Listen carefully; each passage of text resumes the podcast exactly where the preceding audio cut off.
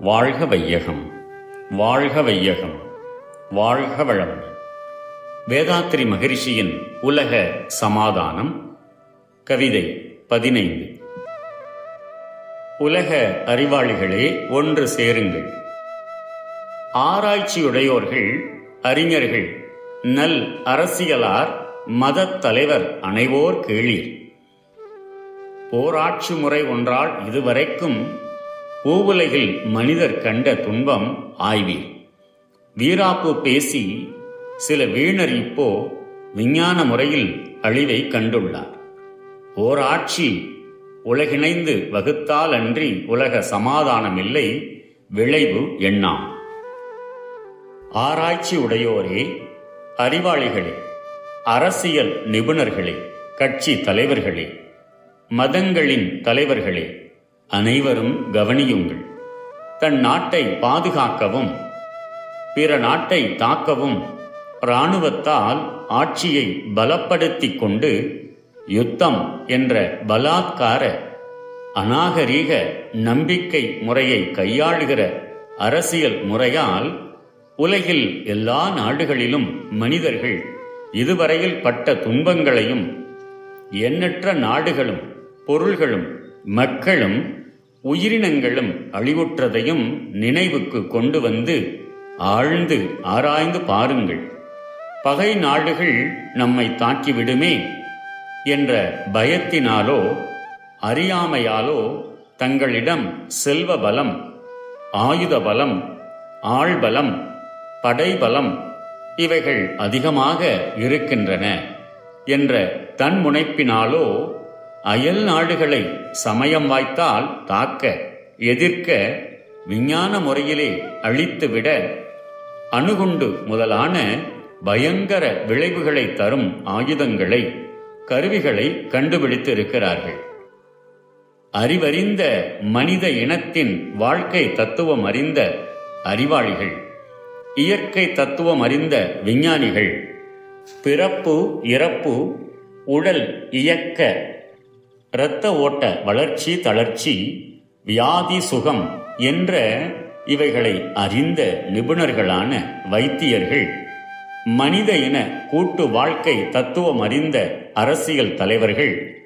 மனித இன வாழ்விற்கு அவசியமான பொருள்களின் தேவை அளவு உற்பத்தி முறை சேகரம் பங்கீடு என்ற இவைகளை பற்றி உணர்ந்திருக்கும் பொருளாதார நிபுணர்கள்.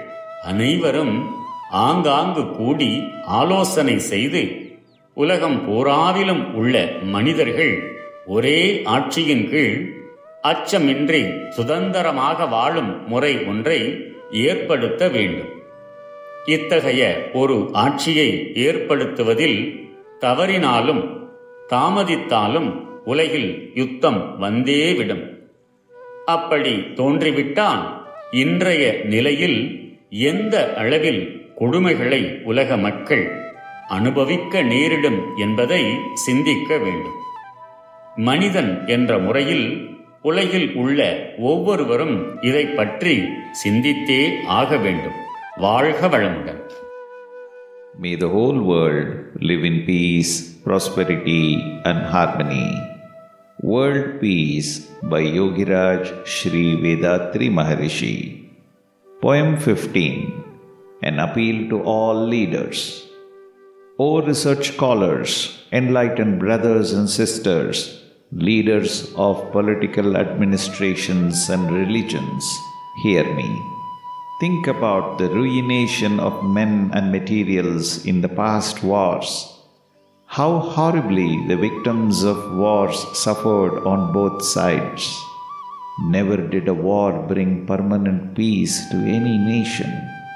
By suppression, inability, and fear brought by the barbarous war, peace may temporarily prevail. What is the eventual result? On one side, the winner will develop ego, prepare his country for another ferocious war. On the other side, the victims who were defeated with an incurable wound of hatred will be preparing to attack their enemy with vengeance. Where is the end? the end is only to humanitarian behavior. Therefore, for the modern age, the policy of governments fighting with other governments must be changed from habit to wisdom.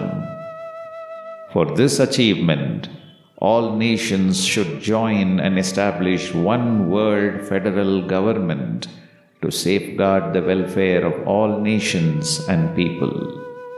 May the whole world live in peace, prosperity, and harmony. Be blessed by the divine. நம் கடமை அறவாழ்வின் நாட்டத்தே சிறக்கட்டும்